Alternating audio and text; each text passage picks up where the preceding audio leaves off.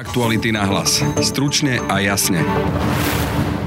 Jeden z najsmiešnejších národných mýtov je morho. My sme tu naozaj až na nejaké malé pozitívne deviácie typu Slovenské národné povstanie nikdy za nič nebojovali. Vždy sme sa sklonili, pokorili, naozaj sme teda kričali hurá a podávali lubrikant, keď nás už niekto znásilňoval. Slovenskou verejnou i politickou scénou otria sa debata o obranej zmluve so Spojenými štátmi americkými.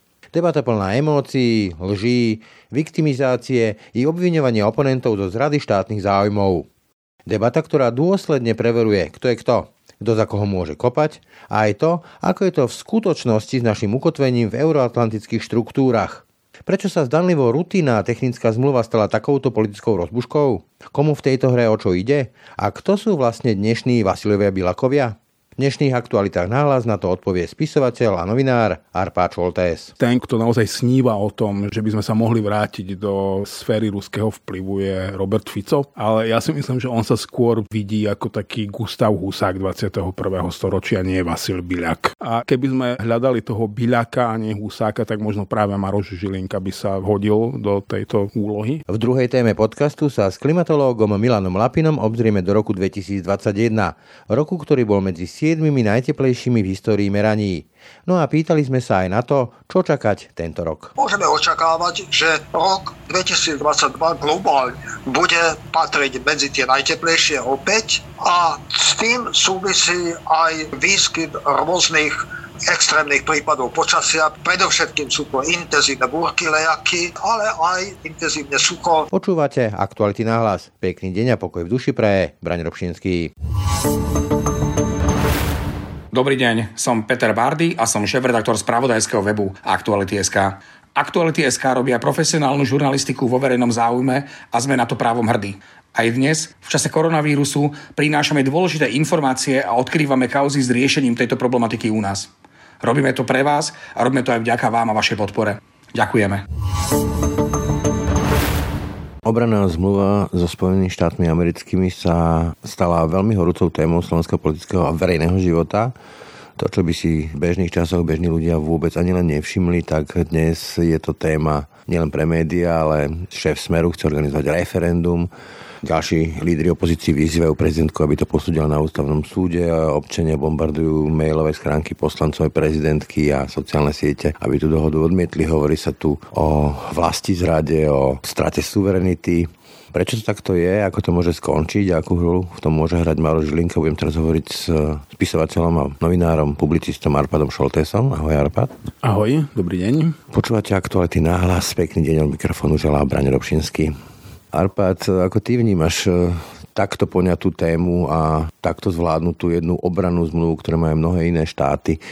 Prečo je u nás taký veľký problém s tou zmluvou? Myslím si, že to trochu súvisí s takým tým, podľa mňa ešte stále prosovietským sentimentom, ktorý tu zostáva.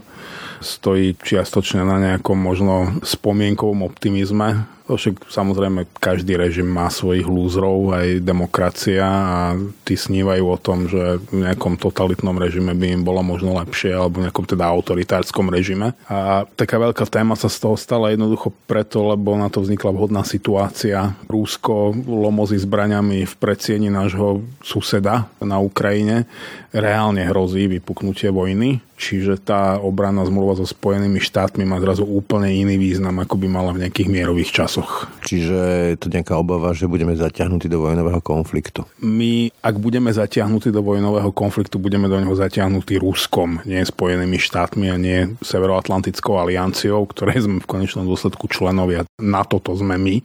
Je tu skôr obava, že keby ten vojnový konflikt vznikol a my na to nemáme nejaký vplyv, či vznikne alebo nevznikne, tak by sme v ňom, nedaj Bože, museli aj bojovať. A ja si myslím, že tu je prevládajúca mentalita taká, že už keby sa náhodou stalo naozaj to, že Rusko prevalcuje Ukrajinu a ruské tanky budú na našich hraniciach a ešte by sa rozhodli teda, že pôjdu o kúsok ďalej, tak aby náhodou nemuseli strieľať my tu svojich okupantov vždy radšej vítame ako návštevu, prípadne im aj antedatujeme pozývací list, aby sme sa mohli tváriť, že to bola priateľská návšteva a nie vojenská okupácia. Mi pripomína môjho triedneho jedného na strednej škole, ktorý nás akože učil, čo robiť, keď e, príde k nejakému násiliu a dievča tam hovorilo, že keby vás chceli znásilniť, tak krište hurá, hurá a možno ich tým odplašíte. My sa ich ani nesnažíme odplašiť, my len dúfame, že až nás budú znásilňovať, tak aspoň použijú lubrikant. Už spomínaš e, ten sentiment, tak mali sme tú okupáciu s Sovietským zväzom, ja si tie náklaďaky sovietských vojakov pamätám ako mladík, pozvolenie.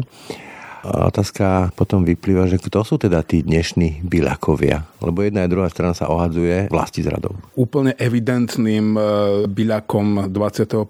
storočia, ani nie byľakom, lebo byľak bol naozaj iba ten šašok, ktorý to podpísal, ktorý... Krajčír, ktorý nevedel ani sakašiť. Áno, v podstate to bol základný kameň jeho kariéry, že bol ochotný podpísať niečo také. Ja si myslím, že ten, kto bude najtvrdšie tlačiť, alebo kto naozaj sníva o tom, že by sme sa mohli vrátiť do sféry ruského vplyvu, je Robert Fico. Pre ňo je to esenciálne skôr z osobných dôvodov.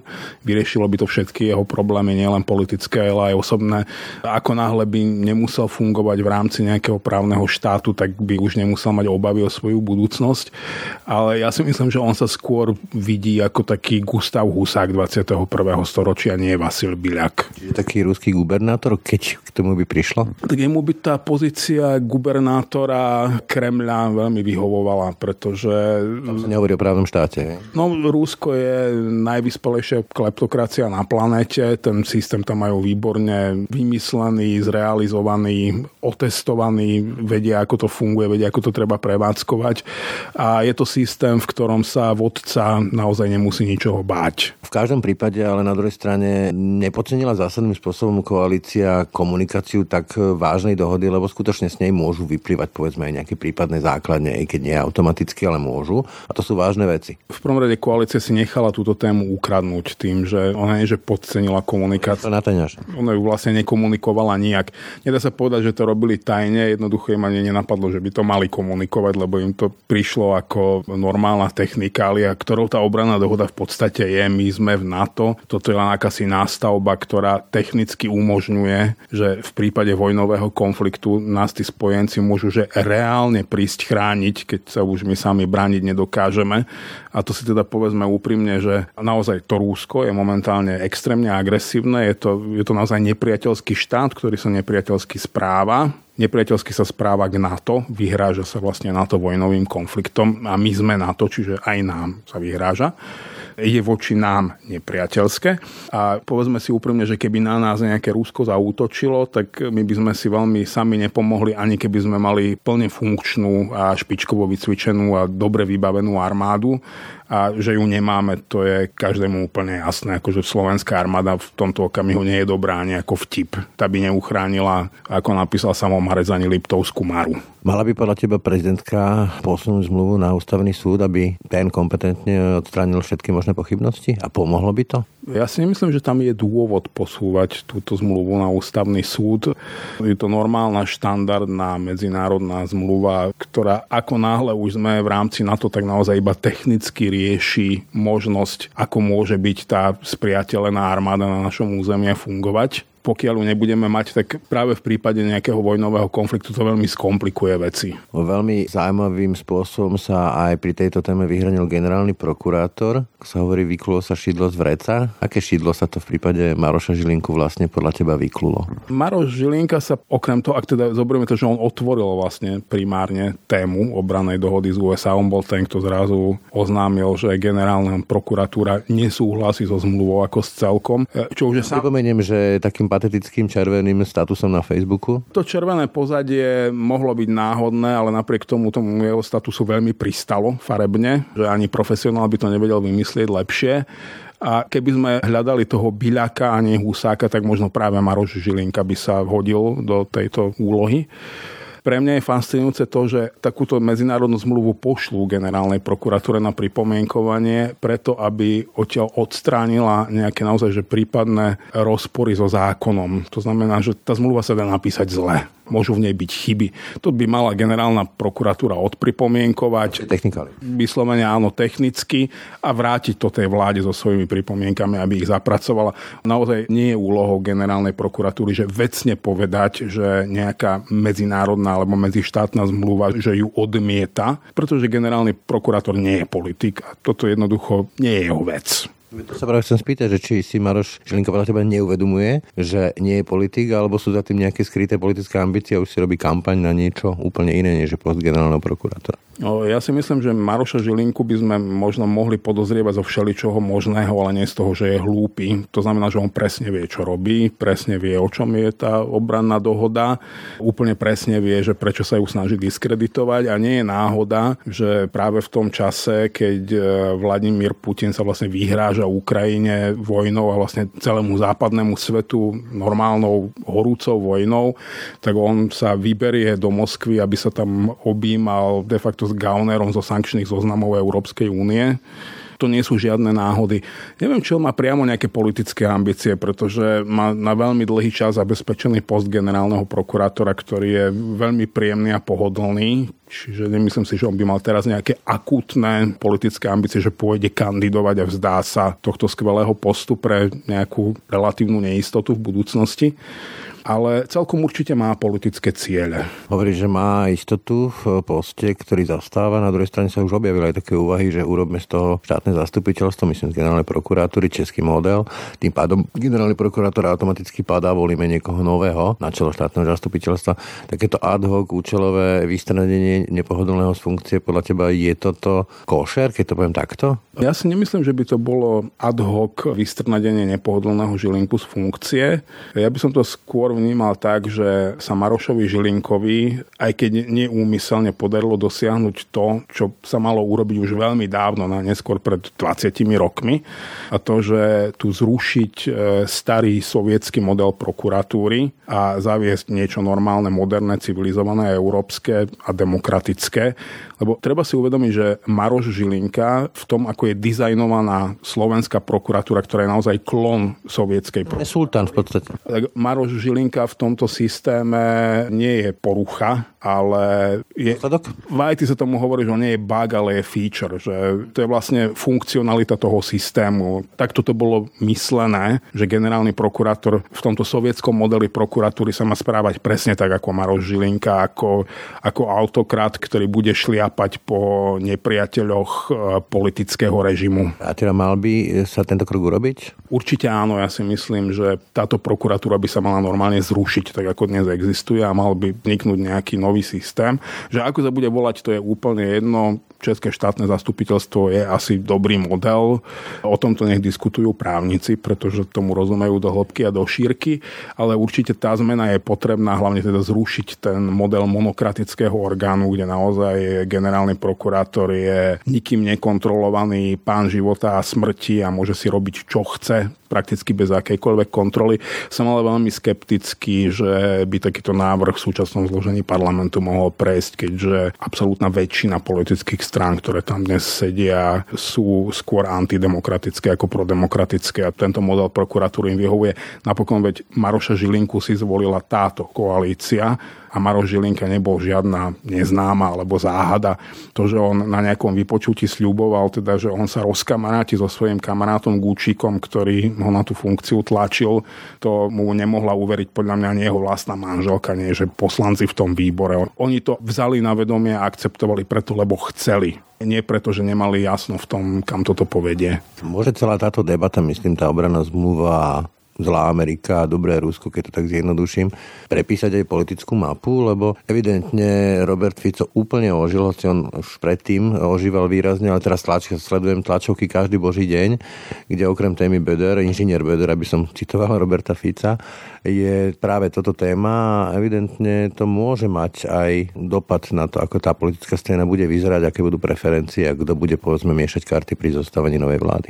Áno, ak bude s touto kartou hrať Robert Fico správne, tak môže dosiahnuť relatívne veľa, lebo ja si myslím, že v tomto okamihu ide Robert Fico naozaj veľmi dobre v súlade s tou našou národnou mentalitou ktorá je zo svojej podstaty zbabela. Ako, ako jeden z najsmiešnejších národných mýtov je práve to morho. Ten samochalúbka proste napísal sprostosť, ktorá je o nejakom inom národe a nie o Slovákoch.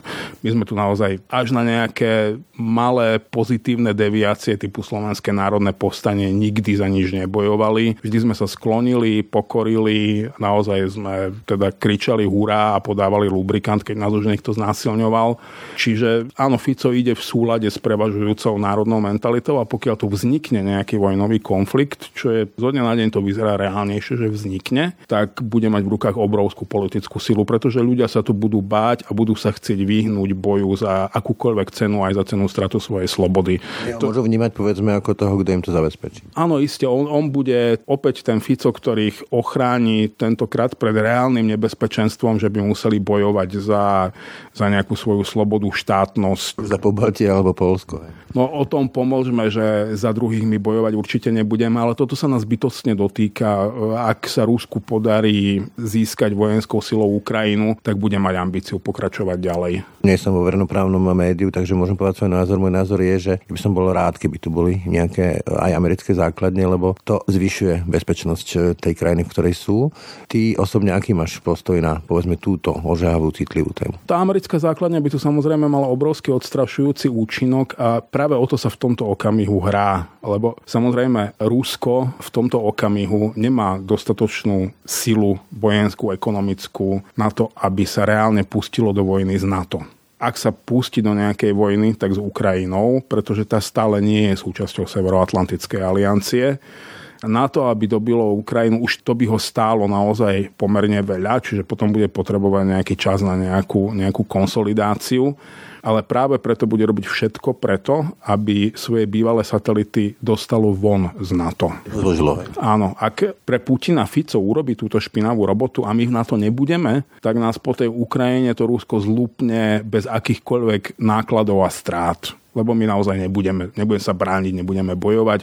Inštalujú tu gubernátora Fica, a v podstate z toho ani nebudú mať nejak veľmi veľa, pretože to Slovensko mimo štruktúre Európskej únie je tak zhruba na úrovni podnesterska, ekonomicky, politicky, akokoľvek.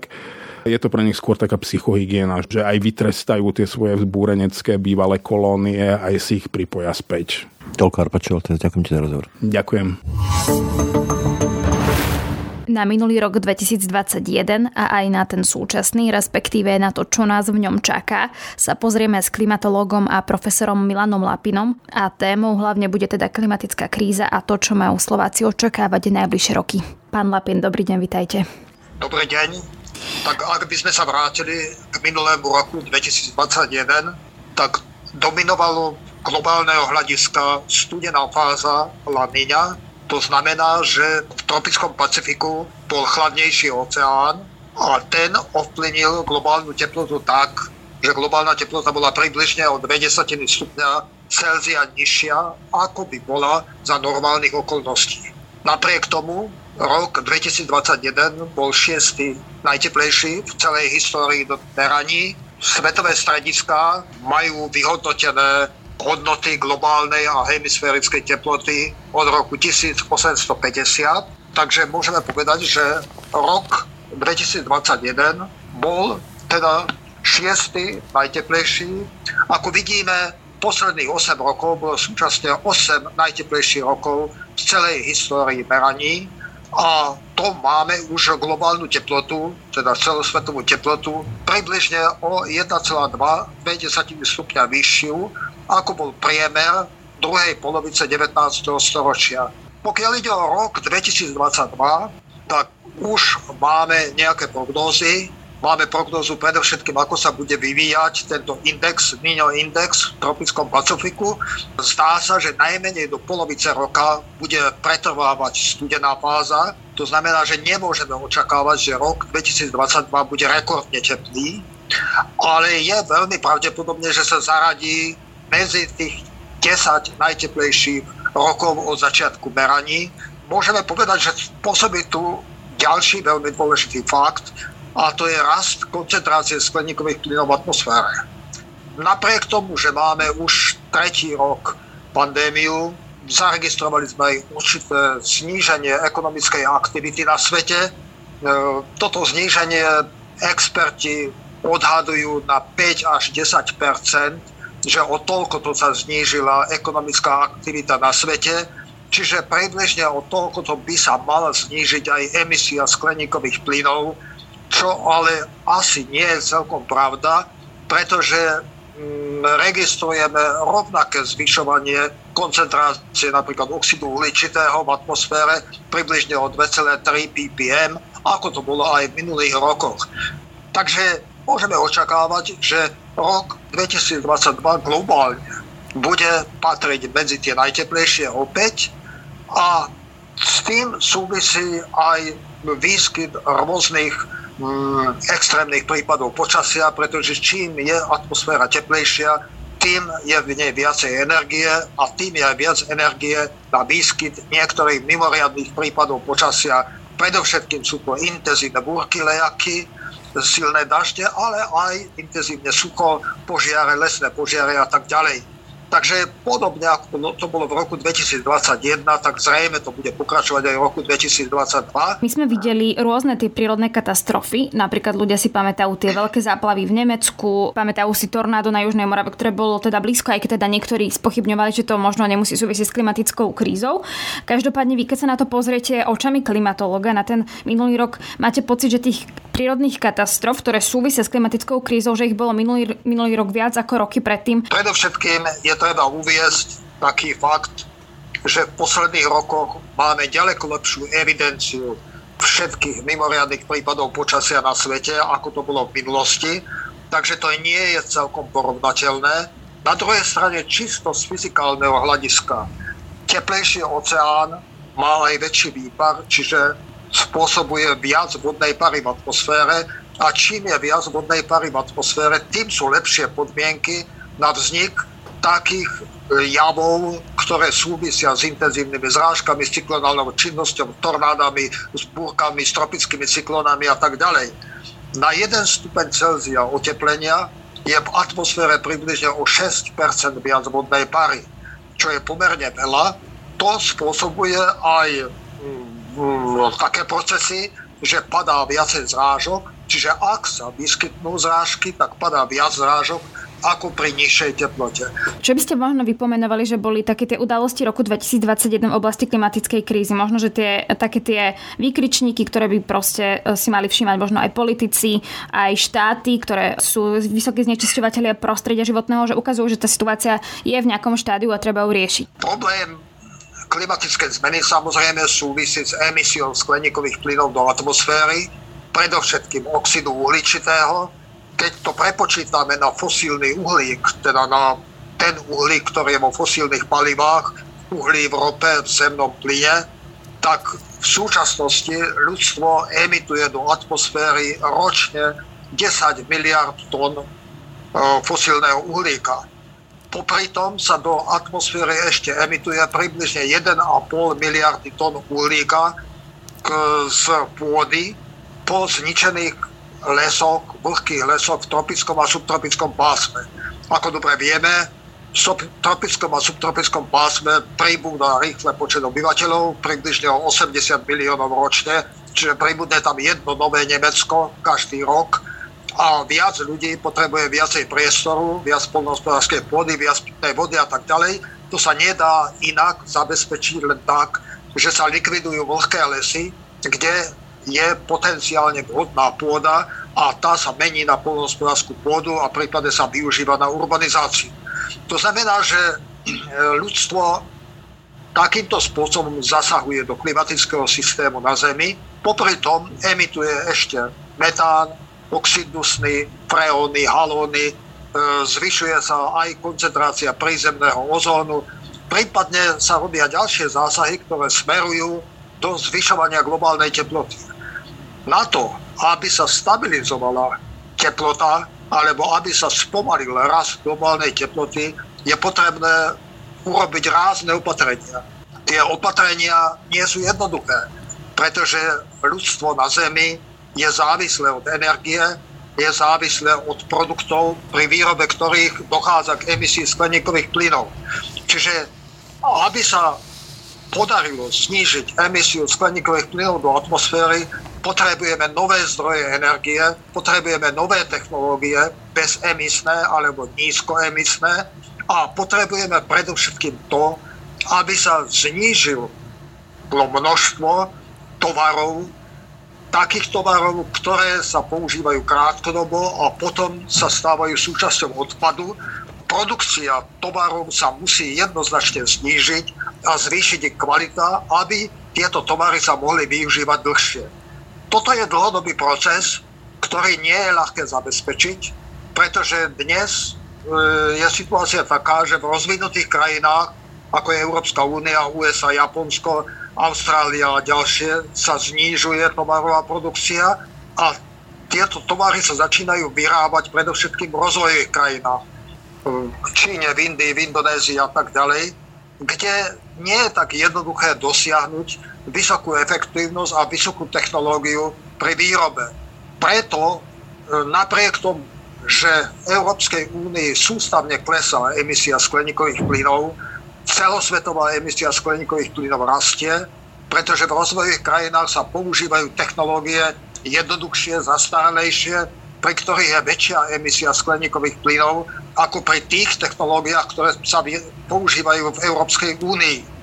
Je tu niekoľko problémov na riešenie, e, ktoré nie sú jednoduché. Nakoniec sa to ukázalo aj na konferencii v Glasgow, že jednotlivé krajiny nechcú pristúpiť na radikálne zníženie emisie skleníkových plynov, pretože by to ohrozilo ich ekonomickú aktivitu. Je to pre nich životne dôležité, aby tam výroba bežala, aby ekonomika fungovala.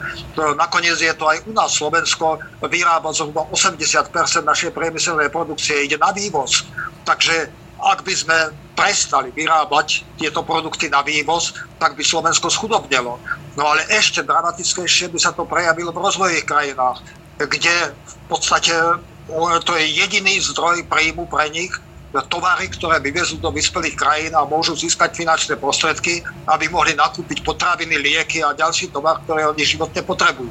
Áno, ale e, tá druhá vec je, že to zniženie emisí skleníkových plynov sa proste musí stať, aby sme v podstate zabránili tomu, že sa planéta oteplí tak, že sa tu nebude dať fungovať. Čiže nejakým spôsobom k tomu musíme prikročiť.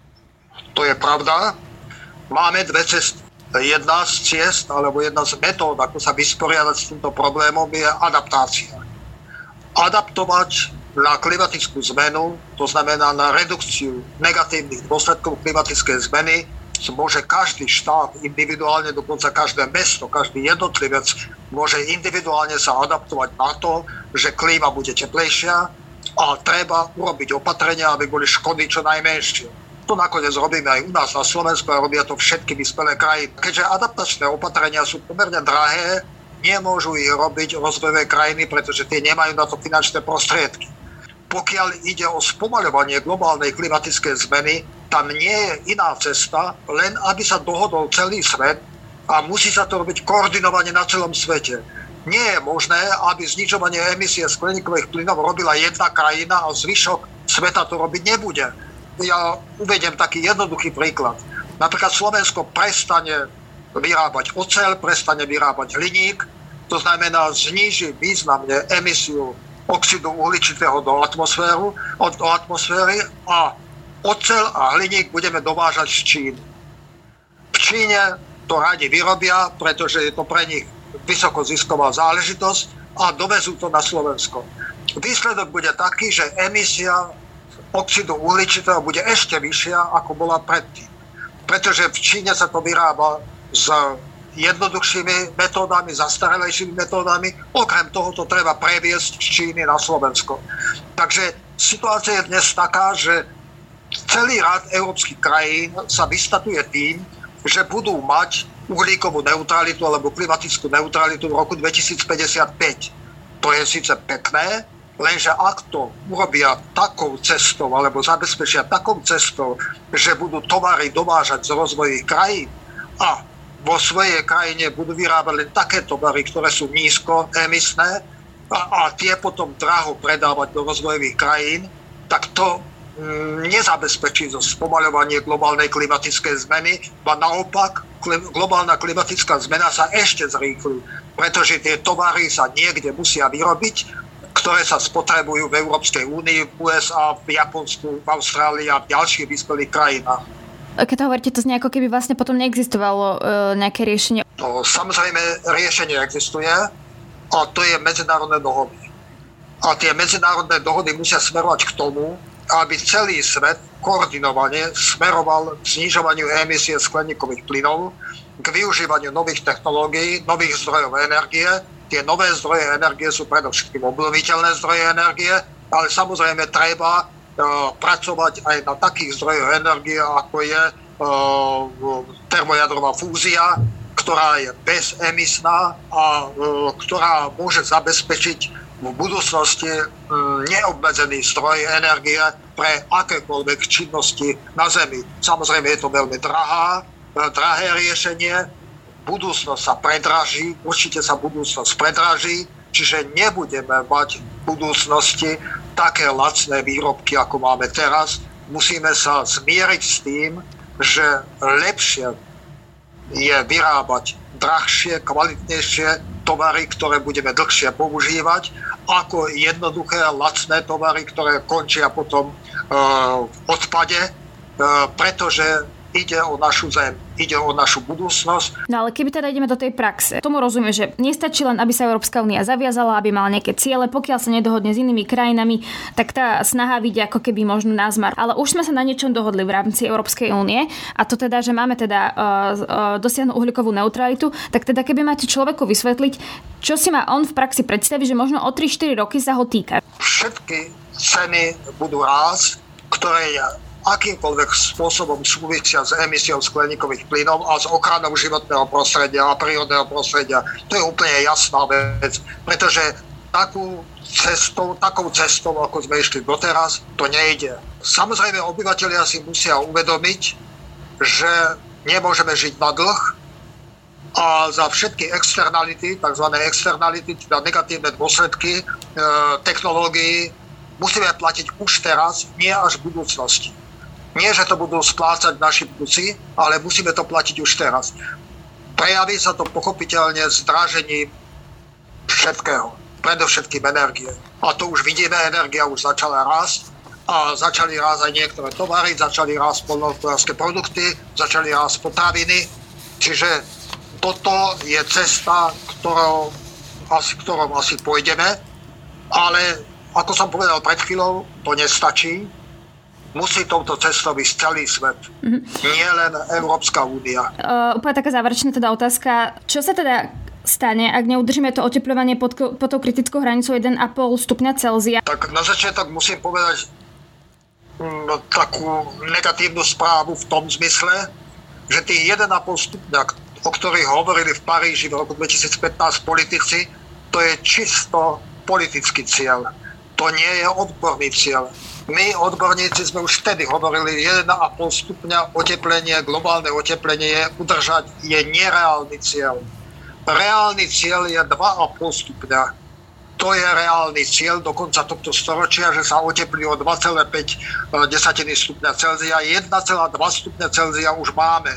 1,5 stupňa určite nie je reálny cieľ, pretože nemáme na to technológie, aby sme zabezpečili životnú úroveň a potreby tovarové, materiálne, potravinové a iné potreby obyvateľstva na Zemi tak, aby sa znížila emisia skleníkových plynov na nulu v krátkom období. Takže musíme sa zmieriť s tým, že oteplenie bude pri najmenšom 2,5 stupňa Celzia do konca tohto storočia. To znamená, že na Slovensku to bude oteplenie o 4 až 5 stupňov Celzia. Na toto treba pripravovať adaptačné opatrenia, tak bude vyzerať u nás vegetácia, rastlinstvo, lesy, polnohospodárstvo a tak ďalej, tak bude vyzerať aj vodné hospodárstvo, čiže musíme celý rad adaptačných opatrení prijímať tak, aby sme zvládli toto oteplenie do konca tohto storočia. Záverom by som len toľko chcel povedať, že e, je potrebné, aby sme sa pozerali na svet reálnymi očami, aby sme si dávali reálne ciele a aby sme hľadali riešenia. Riešenia, ktoré sú adekvátne danej situácii, ktoré sú technicky zvládnutelné a samozrejme, ktoré obyvateľstvo je ochotné akceptovať. Pretože ak to obyvateľstvo nebude ochotné akceptovať, je tu veľké riziko, že obyvateľstvo si zvolí nie len u nás, ale aj v iných krajinách nejaké radikálne strany, ktoré privedú svet do úplne zúfalej situácii. Ďakujem pekne toľko klimatolog a profesor Milan Lapin. A ja ďakujem, majte sa dobre. Tak to boli dnešné aktuality na hlas. Počúvajte nás každé ráno na webe aktuality.sk lomka podcasty, ako i v ďalších podcastových aplikáciách. No a nájdete nás aj na Facebooku a Instagrame. No a pekný zvyšok dňa a pokoj v duši praje. Brane Dobšinský. Aktuality na hlas. Stručne a jasne.